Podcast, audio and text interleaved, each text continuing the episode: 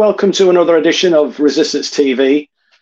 The unfolding genocide in Gaza at the hands of the Zionist entity is being facilitated by Western governments who've been lining up to show their support for Israel.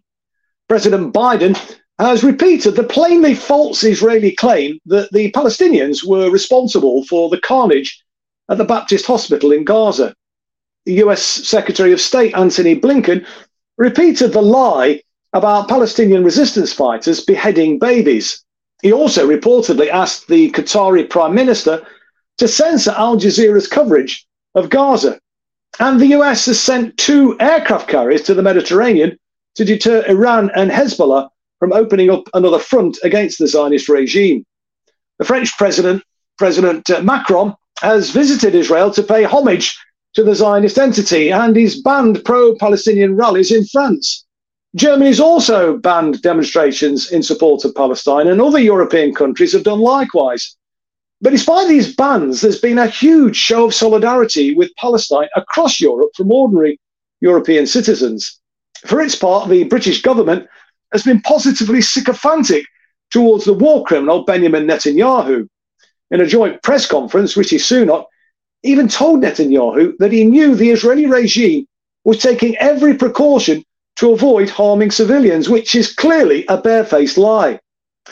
The Labour opposition is even worse, with shadow cabinet ministers falling over themselves to kowtow to the Zionist colony. And when asked in an LBC interview, Sir Starmer said Israel had the right to subject Gaza to a medieval siege, cutting off water and energy. That's prompted even more people to resign from the Labour Party. And Starmer, together with Angela Rayner, were apparently due to meet Muslim Labour MPs earlier today to discuss the party's stance. I don't know what the outcome of that meeting was and whether uh, Natalie, who's our guest in a moment, she may have some further details on that, or indeed uh, Sean might. So we may be able to get onto that if we know what the outcome of that meeting was. But meanwhile, the British Home Secretary, Suella Braverman, has written to every single chief constable in the country, stating that, and I want to quote what she says uh, uh, waving a Palestinian flag may not be legitimate, such as when intended to glorify acts of terrorism, apparently is what she said in her letter to the chief constable. She also stated that chants like uh, from the river to the sea, Palestine will be free, could, she says, amount to a, rate, and I'm quoting from the letter, amount to a racially aggravated Section 5 public order offence.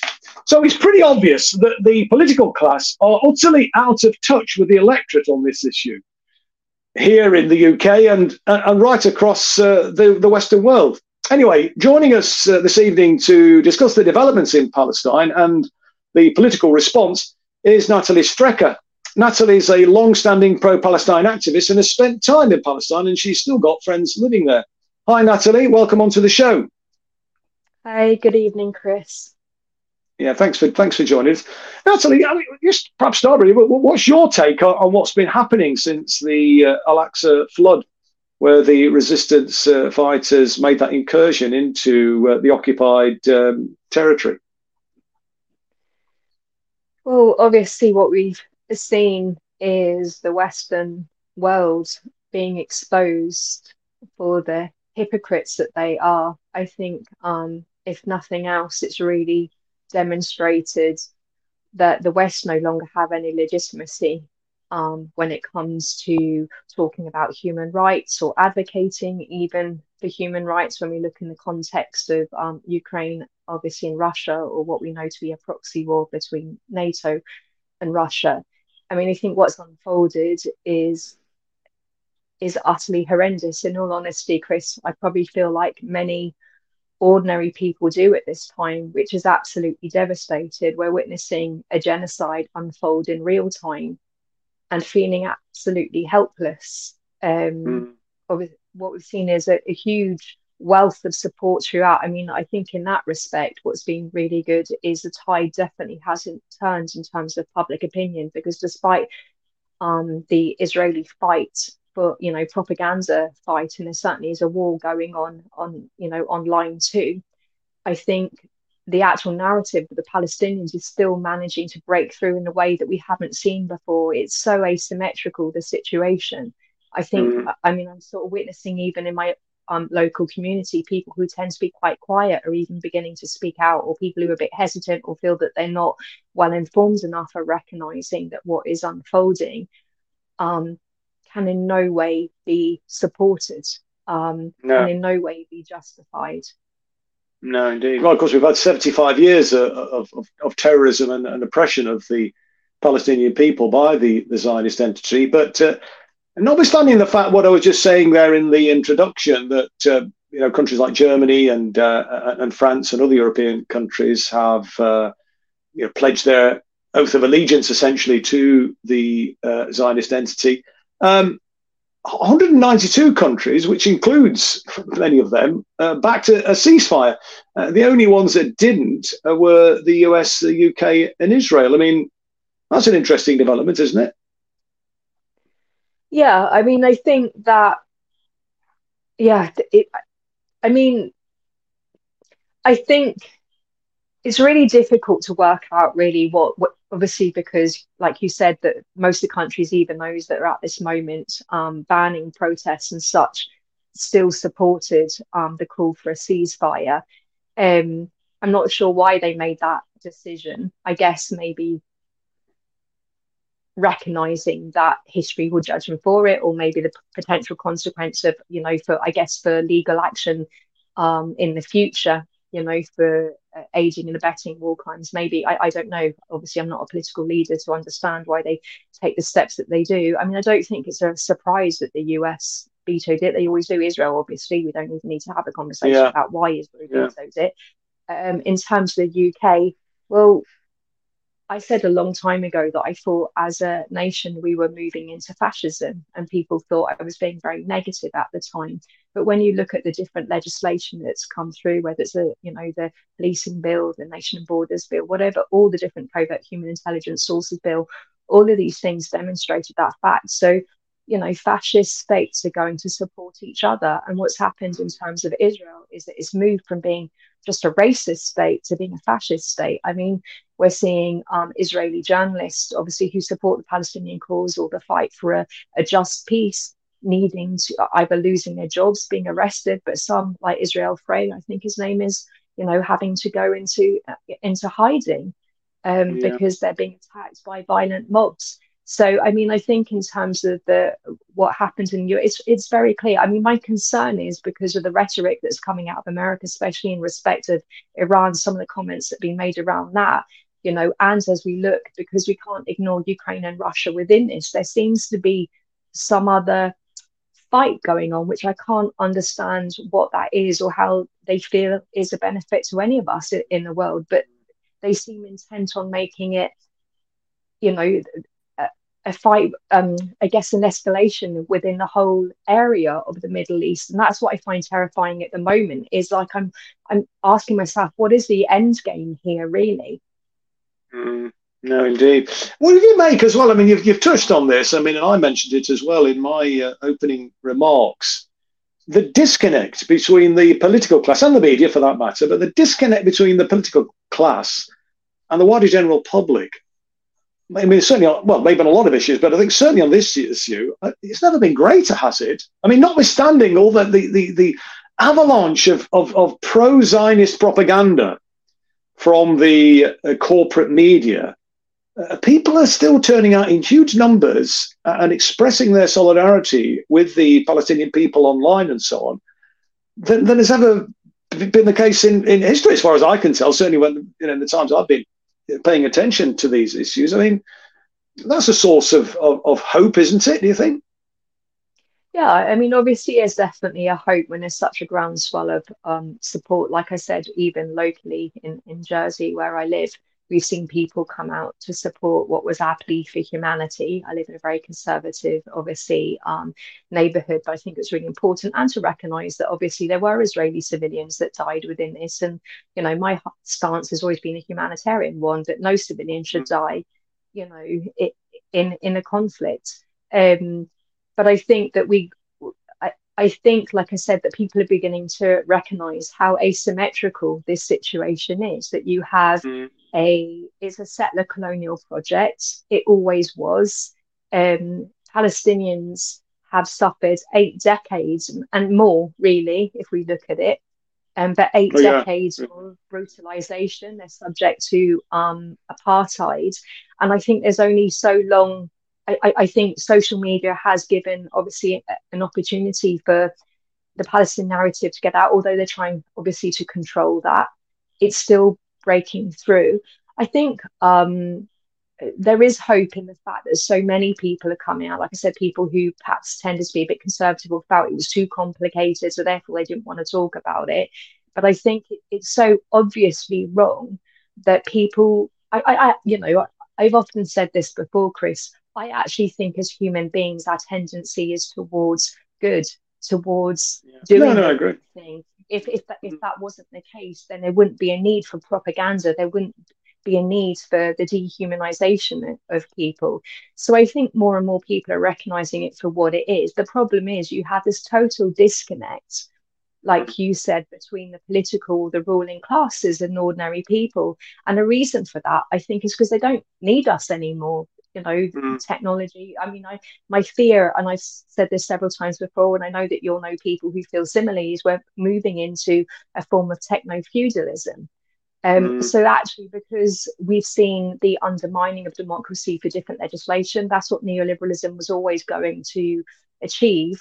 They don't need us anymore. So they don't care about our opinion anymore. Mm. But that doesn't mean the power doesn't still sit with us. Because if there's enough people that stand up for what's right and what's just, we can still bring about change because that's the power does lie with us. It's about having the courage to recognize yeah. that and to take that stance, irrespective of, of the consequence.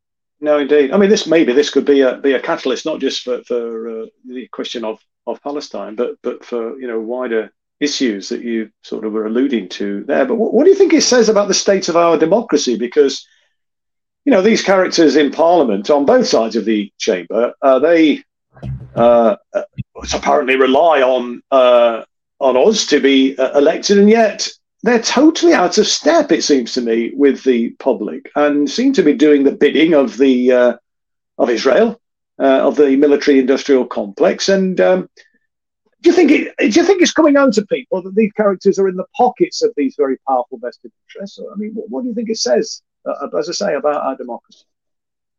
I think, I mean, I would say what democracy in all reality. Hmm. Well, um, yeah. But I, I, I think that people do recognize, you know, and, it, and this is the thing, quite often we get caught up sometimes in this argument of the left and the right. And I don't think those labels work anymore, Chris. I've had that sort of conversation with you before. It's really about right or wrong. And I think more and more people are beginning to understand um, you know how lobbying groups work you know how corporations work you know the donations. I mean there's been so much dishonesty even in the leadership um uh, um sorry just got my mind's just gone back but you know even the leadership race with Keir Starmer when he wouldn't reveal who was donating to his yes, campaign until afterwards. So I think people are recognizing this. And actually, that's one thing, you know, Russell Brand, I don't necessarily agree with everything he says. And I think he's quite poor when it comes to Palestine, in, in all honesty. But what he's done a brilliant job is reaching out to people and showing how the big interests are involved in this and how it works and how it logs. And obviously, he has a huge platform. I mean, he has millions following him. And I think that that has helped, which is why, like I said, going back to those sort of labels of left and right don't actually work anymore we need to work yeah. out what kind of society we want and then work towards that, recognizing that sometimes we'll have differing views and that's okay. But let's mm. work together on the things we can, you know, work together on. And I do mm. think that um, Palestine, um, when people understand what is going on, it's still obviously there's still some education to be done around the subject for some people. But I think it's a real like way of galvanizing people really because it's so obvious you know who's in the right and who's in the wrong here. That's not to justify people's individual acts that, that i might not personally agree with but it's to understand the context within which those acts have happened you know which like i said is, is eight decades of uh, brutalization. Mm, no indeed. And just on that funding of course i mean some of those funders were were very prominent zionists in this country for uh, Keir Starmer. And you're absolutely right. You know, when you talk about, I mean, there is no equivalence in my mind between the Palestinian resistance and the, Israeli offensive uh, forces. Uh, they have a, multi billion pound budget with the most powerful weapons in the world. They have a $3 billion plus dollar uh, contribution from the United States towards the uh, Israeli uh, military every single year. Uh, I already mentioned, didn't I, that the, the US is sending their um, two of their aircraft carriers into the Mediterranean. And if you look at any liberation struggle down the ages, um, it's regrettably it's always you know resulted in in violent struggle. Um, I mean, look at some of the slave uprisings. You know, people like Nat Turner, who led a, a very violent slave uprising uh, uh, in the United States. Um, look at Nelson Mandela. You know, he was condemned as a terrorist. Indeed, Tories used to have badges printed with, uh, say, "Hang Mandela." Margaret Thatcher uh, said he was, in terms, a terrorist and um, you know now he's venerated, you know, as uh, as he should be, uh, as a great sort of uh, you know iconic uh, freedom fighter. So I think it's important that we you know we get that into context. And, and what's what's really frustrating is the way in which the media you know try and portray this uh, as some sort of equivalence, or that you know that the you know the Palestinian resistance is is sort of uh, you know beyond the pale and they give like a you know a, a, free pass almost. To, I mean, there's been some criticism, obviously, of what the uh, Israeli regime has been doing, but that's only because of the intensity. But but by and large, and even with this intense bombardment, you know, they, they're still trying to draw some equivalence between the two. It's absurd, isn't it? Yeah, no, absolutely. And and that's the thing, you know, violence begets violence. And that's what I try to say when I organize the event over here was that you know like i said there's some individual acts that we personally might feel um, were not okay and i think that that's okay but we have to always consider context because context is everything and you're quite right you know different liber- you know I, and i sort of made this argument somebody else if you look at any um, struggle that indigenous people have from native americans you know what, whatever group you, you sort of want to go to there are always um, individuals within that who have been so brutalized, they end up acting out. They they copy basically um, the crimes of their oppressor. You know, obviously on a much smaller scale. This is unfortunately what happens, and then um, obviously, sorry. What we just got on the screen now is the um, yeah, sorry, some of yeah, these uh, just... these apparently uh, uh, utterly beyond the pale, brutal resistance fighters. Um, um handing back a um, an Israeli elderly woman, and, and, they don't look particularly, you know, brutal to me. And when you then contrast that with the way in which the Israel's uh, security forces treat Palestinian elderly yeah, people, uh, there is no comparison, is there? No, I've, i mean, I've seen it, and that's the thing. I just want to sort of highlight that, you know, that I might think an action, you know, but I'm not. It is maybe not something that I would do, but I recognise the context no. within which yeah. which it happens. I just really want to sort of make that very clear. No, no, um, I understand that. And actually, you know, it, it is totally asymmetrical. Like you said, you know, you've got Israel that's um, for eight decades have brutalized the Palestinians, ethnic cleansing, massacres, you know, regular massacres, you know, demolishing of homes, stealing of homes. You know, I mean, a, a brutal apartheid and then you've got some resistance fighters. Israel was funded to the sum of 3.8 billion a year um, by the US government, um, fully supported by Europe um, in undertaking its its war crimes and its crimes against humanity. And then you've got some resistance fighters. So in no way is there symmetry between how they're behaving. And you're quite right. I mean, it's been interesting looking at some of the footage that's come with that sort of elderly lady that you mentioned. I'm not sure of, of her name, but talking about how they were treated, like you said, you know, as much as it might have been a brutal situation that, you know, that resulted them being taken hostage. Um, but actually they were treated with respect, which is so different to, you know, the 10,000 Palestinians that are languishing in Israeli prison cells who are totally demoralized, who are tortured. You know, a huge portion of them are children. You know, Israel is the only state in, in the world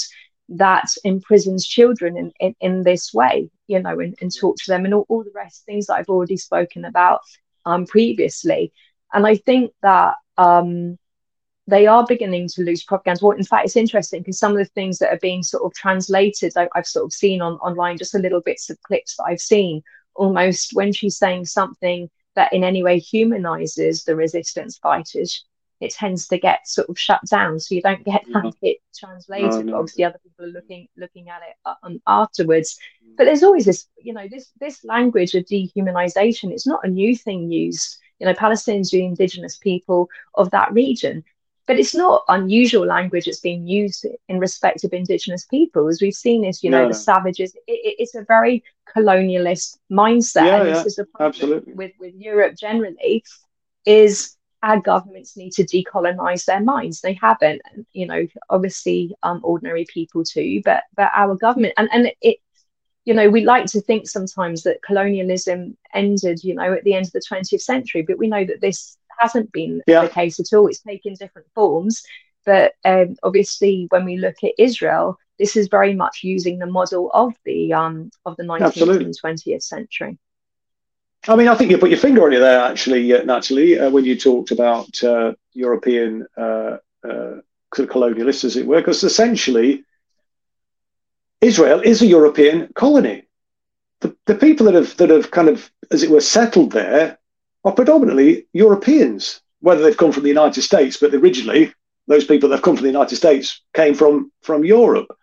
Um, and you know, the, and it seems you know they're applying the same sort of um, well, it not seems they are applying this the same sort of uh, uh, tactics, like, like, you say, that have been done to um, you know indigenous peoples by uh, you know colonial powers down through the ages. And the irony is, of course, I mean, it's often referred to uh, sort of hatred of, uh, of Jews as, as, anti-Semitism, but the Palestinian, Palestinians are Semites. Most of the uh, the the uh, the Jewish settlers there are not. In reality, I mean, you know, they're not. you know, so that's a really curious uh, um, uh, situation, really. But I just want to move on, uh, uh, if I can, uh, Natalie. Natalie, I know you, you, you know you talked about this petition calling for Ursula von der Leyen to resign. Just say a little bit about that, will you, and, and what's behind it? Sorry, which petition? So, sorry, you know, the petition. Yeah, Ursula, the Ursula von der Leyen. oh, the European. Yeah. Yeah. Um, well, well, yeah, because I mean, she's an absolute disgrace. You know who is being really encouraging to sort of watch? Obviously, you've got Spain. I think it's the Ministry of, of Justice. I'm not too sure that, but the um, the individual's name. Um, but she's come out obviously supporting Palestine and, and looking at and demanding sanctions. And obviously Clare Daly, who's always been amazing from um, um, the Irish, obviously um, European Parliament member, um, quite rightly stating that that you know, the, the head of the EU does not represent many European states. I mean, her unequivocal support and unconditional support for Israel as it commits war crimes um, is despicable. It's disgraceful. And actually, I would argue that there's probably a legal case to be put to Europe for allowing these because like i said they're not just um, giving cover for war crimes they're actively and openly calling for them aiding betting by refusing to support ceasefires or by trying to suggest that there's an equivalence in, in these situations that you know um, that it's okay for a collective punishment all of these things. They're basically throwing away the rule book when it comes to um,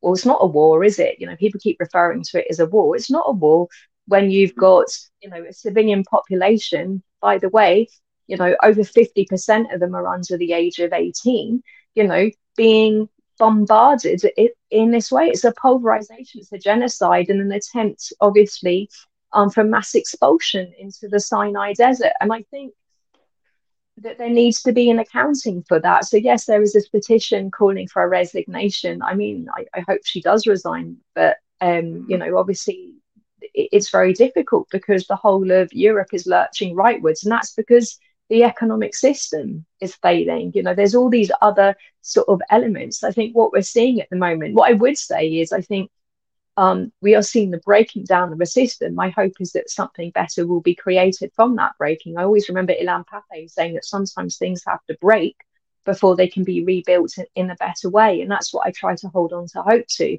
But this is what we're seeing. I mean, EU has lost any legitimacy. As I said, they've got no business talking about any other nation um, no. human rights records when we're seeing a genocide unfold in, in real time, like I sort of mentioned earlier, mm. and mm. actively supporting it and calling for it and saying anyone who is trying to call for a ceasefire is somehow supporting terrorism. I mean, it's insane. We're in George Orwell's 1984. I, I just, it's yeah. incredibly difficult to, to manage it. I think I said to you, you know, like a lot of ordinary people, I'm struggling, look, observing what's happening. I have to dip in and out of it because I can't hold it. I don't know how to navigate seeing this mm. happen in real time. You're not the you're not the only one, Natalie. Uh, uh, uh, you know, more than a few people who are not particularly engaged politically have, um, you know, been seeing some of the news reports, and uh, they similarly have found it just too much to take, and so they also have been sort of, you know, dipping in and dipping in that because they, you know, they can't, they can't really compute, they can't, you know, cope with these horrific images that are being seen on our screens, and just this this unequal uh, struggle that that you know the Palestinians you know have to engage in at the moment. But uh, I guess on that petition, um, people can probably find it if they search for it online, can they? Yeah, yeah, yeah, you should be able. If you go to actually Clare Daly, I think I'm pretty sure that she she said. I think that's where I found it. But yes, you can find it on online. Right. Um, right. And I would encourage everybody to to sign sign that and any other petition. I mean, I don't know how, you know, I, I began to lose sort of a bit of confidence really in in how petitions sort of actually work and what yeah. change they can, can bring. But you know, when there is significant numbers, at least a conversation is had, and I think that's really important. Um, you know, to do the things that we can do. You know, like I said, we, you know, I do feel helpless. We do feel helpless, but there are things that we can do. And although we might not be able to change anything at this moment, it means that Palestinians aren't losing their lives without the world knowing. And I think that's as much uh, as, important as, as anything at this moment in time is to be witness to the horrors that are unfolding and to make sure that the world knows about it. You know, that ordinary people around the world understand what's being done. And often for us in the West, in our name, I mean, it's interesting, obviously, because the global south to some degree have taken a, a different position on this, which which is good. But that's also because they understand colonialism and its impact. Yes. No, for sure, for sure.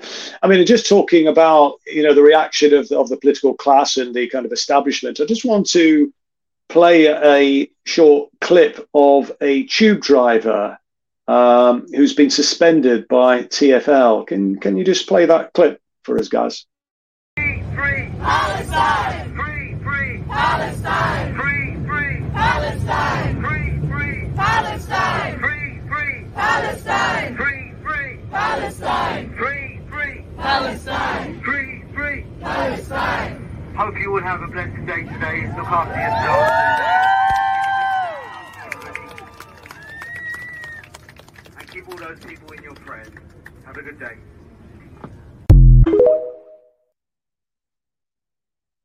Well, that, that guy was articulating the, the views of um, well, everybody on that tube train, it seems, and uh, I think millions of people across the country, and yet he's been suspended. I mean, wh- what do you make of that, Natalie?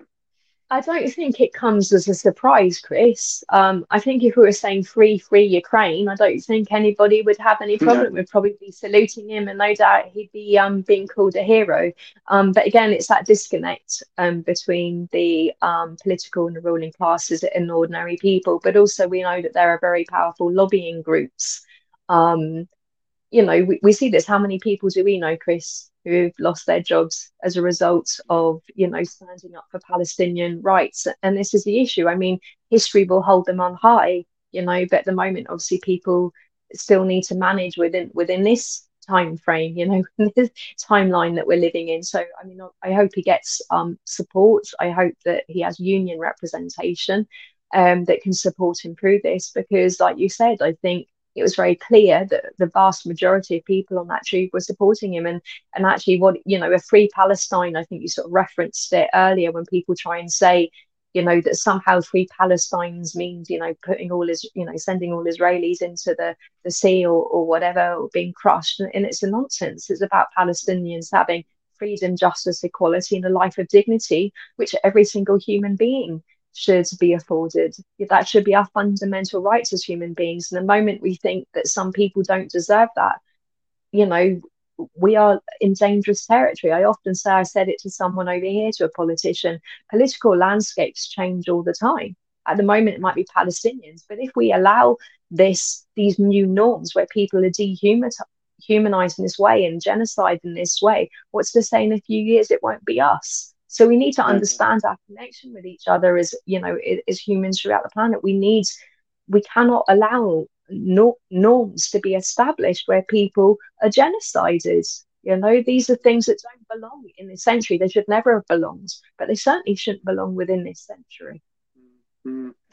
And just on, you know, looking at the uh, political response and uh, the the way in which the media's covered the events in Palestine.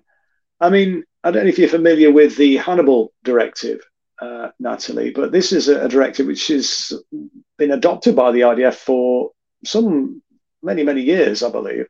And essentially, that is a directive which basically stipulates that the Israeli forces will do everything they can to prevent soldiers or indeed citizens from being taken prisoner. Because when obviously we've seen where where they have been prisoner exchanges, and you know a lot of Palestinians have been freed in exchange for a smaller quantity of uh, Israeli uh, prisoners. But uh, this Hannibal directive stipulates that you know extreme force can be used. And essentially, what it amounts to is that they would sooner kill their own soldiers, their own citizens, than allow them to be taken uh, prisoner. I mean, what does that say about the Zionist mentality, in your opinion? I mean, it's horrific, isn't it? Rather than advocate for a just peace and work out how can we actually stop a cycle of violence when no civilian gets killed, they would allow their civilians to be killed. I mean, I saw obviously um, kill them themselves, kill them themselves. They yeah, would actually kill them themselves. Kill them themselves. Yeah, no, that, yeah, I was going to say that. Um, I think Lowkey covered this very well in his conversation with Piers Morgan. Um, and I'd really encourage people to watch that interview because although Piers Morgan obviously stopped the interview, I think um, Lowkey did a fantastic job of getting some real truths and yeah, some analysis out there, which is important. I mean, it, it, it's horrific, Chris. You know, the reality is, you know, my position, as I said, is is is as a humanitarian. I just want a kinder world.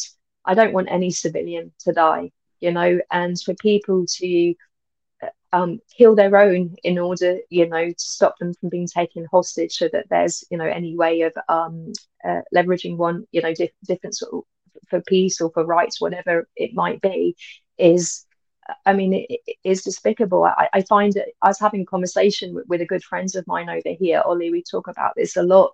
And he was saying, the problem with you, Natalie, is you keep trying to understand their actions from where you're sitting as a human being. But these individuals are so sick and are so twisted and indoctrinated, they cannot see in the way that you're seeing. And that's why you'll never understand them. You know and and, and it's hard you know because I, I don't understand that. You know I, I don't see who really wins at the end of this. It debases us as as individuals as communities as societies and you can see that. The moral fabric of israel is being ripped apart. It's been shredded and now israelis are beginning to suffer as a consequence of that and actually that's yeah. very sad obviously palestinians are not suffering the same way as palestinians but ultimately nobody wins from this in the long term Unless, of course, the resistance uh, succeeds, and uh, let's see how that develops. Because the US, despite their threats uh, to uh, by you know sailing their gunboats, as it were, their their aircraft carriers into the Mediterranean, um, in order to deter, so they say, you know, Hezbollah and uh, and uh, Iran from opening up another front against the Zionist entity there's been virtually daily, near daily exchanges of fire uh, with the Israeli forces along the border with uh, Hezbollah. So you know, since since the you know since the the, the uh, latest bombardments uh, erupted, I mean, their threats aren't working. I mean, the resistance seems to be much stronger, much better organised than it's been in the past. Would you agree? yeah that certainly seems to be the case and and it's stupid anyway because the thing is when people have no other option left when they are being faced with you know total erasure annihilation actually people will fight with everything they've got because you know we said this you know in in the past your this idea that people will die on their knees is just a nonsense you when there's no other option for them even if they know they're going to die, they're going to fight. So actually, I think people become, and that's why I don't understand really the US mentality. People are much more dangerous if, if, if they think that they're cornered and there's no way out for them. You know, mm. I mean, I hope the resistance does win. I mean, I, you know, I'm an aspiring pacifist. I've said that to you before, Chris. But you know, people have the legitimate right and and under international law to arms resistance. You know, so. If this is the only option available to them, you know, I support that. I because mm. we need this to come to it to an end. You know, we cannot expect Palestinians to suffer what another 10, 20, 30, you know, years of this. It, it, it it's untenable. And, and, you can't erase all Palestinians. It, it's an absolute nonsense to to believe that they can be, you know, erased, that people will forget. You know, and I, and I said this over here in, in my speech I gave on Saturday do you not think, do the West not think that there won't be a consequence to us for this when our governments yeah. are supporting this? We saw what unfolded as a result of the illegal invasion of Iraq. Yeah. I mean, are we really prepared? You know, Palestinians aside, we should always support Palestinians as people's of people of conscience. But let's part the Palestinians to ordinary people actually mm. want to be paying the price of their government supporting war crimes and genocide. Yeah, absolutely.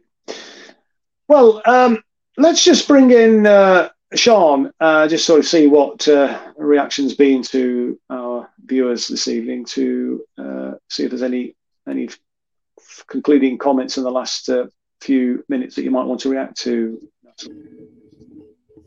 Hi, Chris. Hi, Natalie. Um, yeah, there's lots of people leaving comments uh, this evening. Obviously, people are still in shock about what they're witnessing. So I'll just read a few of the things out for you, uh, the comments that we've had. Um, actually, John, one of our regular viewers, um, asks Of our Western government and bureaucratic class with the supporting law echelons, what can we expect as we move forward? Ilan Pappé, I'm just about to view in Harvard this week. We're in deep trouble. Mm. Well, that's pretty, yeah, self evident, isn't it? I think. Um, know what you think, Natalie, to that comment? Yeah, to be honest, Chris, I find it difficult to know how to respond. I, at this moment, I'm without hope. well, yeah, I'm holding on to like obviously the resistance and the, the groundswell of people, but you know, I think those who are ruling us, you know, I guess in in certainly in in the West, they're not interested in bringing this to a just end. They're not interested in bringing about a ceasefire. It's a horrendous time to be living in. And I mean, you know, and I have the privilege, right? We have the privilege of saying it's horrendous and I feel exhausted and I feel devastated. But this is what Palestinians are suffering is something we can't even begin to comprehend. Uh, absolutely. There is a Tory MP, though, isn't there? Uh, is it Crispin Blunt? who yeah. is uh, who's who's trying to activate the ICC into bringing forward um, arrests um, and bring people to the International Criminal Court.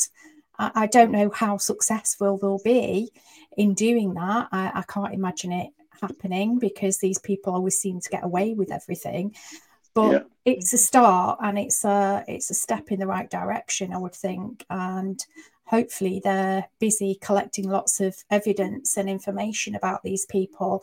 I mean, there's there's been an uproar this last week about Keir Starmer and his comments. Uh, mm. Chris, if you had any anything to say about Keir Starmer and um, what he's had to say, uh, Bob, actually Bobby Carnegie's left us a comment.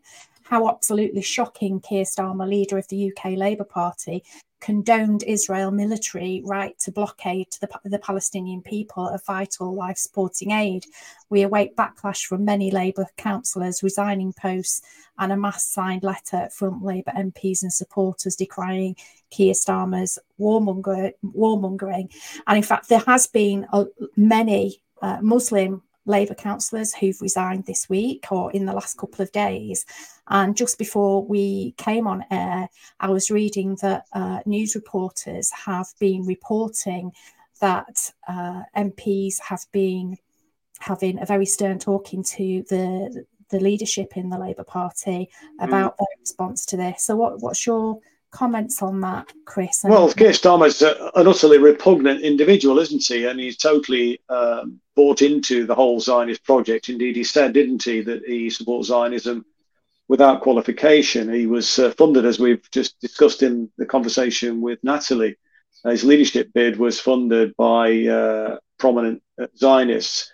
And uh, even though he's an authoritarian, and uh, the man would be a disaster as prime minister, I think far worse than the Tories, which is astonishing thing to say for somebody like me who was in the Labour Party for 44 years and who always believed that a Labour government was always a bad Labour government was always better than a than any Tory government. But I, I, don't honestly believe that anymore. There is no real difference between the two, and in many respects, I think you know a uh, a Labour government could be even worse, particularly on on this uh, uh, issue.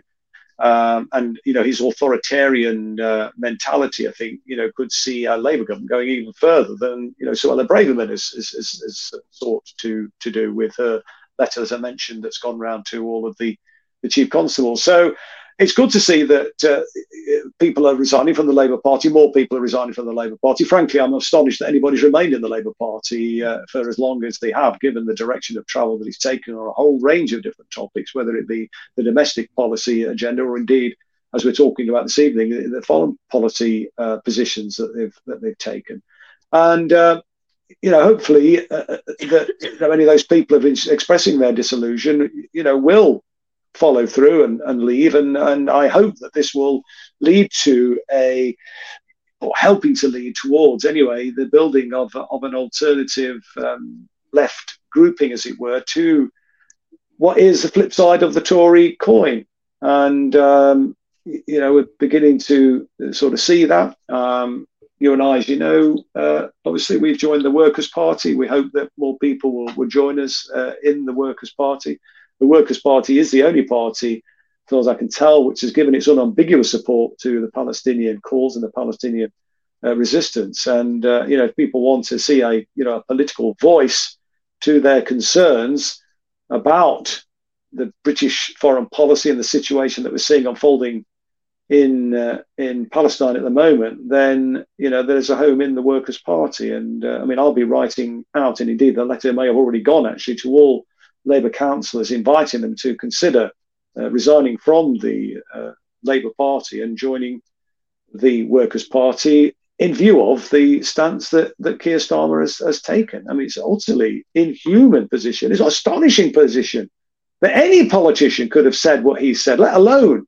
a Labour politician, a Labour leader to be saying these things. It, it's, it's kind of beyond the pale. But yeah, I mean, I don't know whether whether I guess Natty, you probably agree with that, or maybe you may have other other thoughts about that. But no, I think Keir Starmer is a utter disgrace to not just to the Labour Party but to humanity in general. And my, my understanding is a human rights lawyer, right? I mean, the guy Allegedly. sold his soul um, a long time ago. It it would mm. seem to me, you know, but. Mm there's a lot of us unfortunately that recognise that and too many people fell for you know his his lies in in the leadership campaign and that's what's so devastating but i think that you know it's interesting because if we look at it's crispin blunt is that right is the yes yes indeed ironically it's a tory leading the charge yeah. yeah.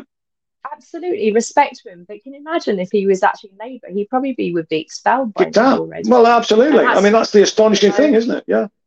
Yeah, and and that's the thing, you know, and I mean, I mean, you know, history will judge these these individuals, but it's hard as we live through this time, right? We know that history will vindicate those who, who took a stance yeah. for what was right and, and you know, and, and, will condemn them. But having to live through history is, is really not much fun.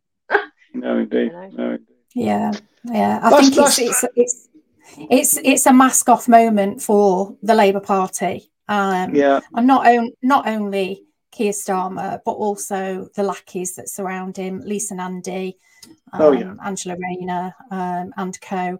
Richard Burgon has tried to, has put a, a, an early day motion together. Unfortunately, he's only managed to get 83 politicians to sign the motion so far. So he needs a lot more support for that. Um, so I would I would ask everybody to email their MPs. You can find your MP's email address on Find My MP and uh, write to them and tell them to, uh, in your name, to sign that early day motion requesting a ceasefire, a ceasefire uh, immediately. Yes.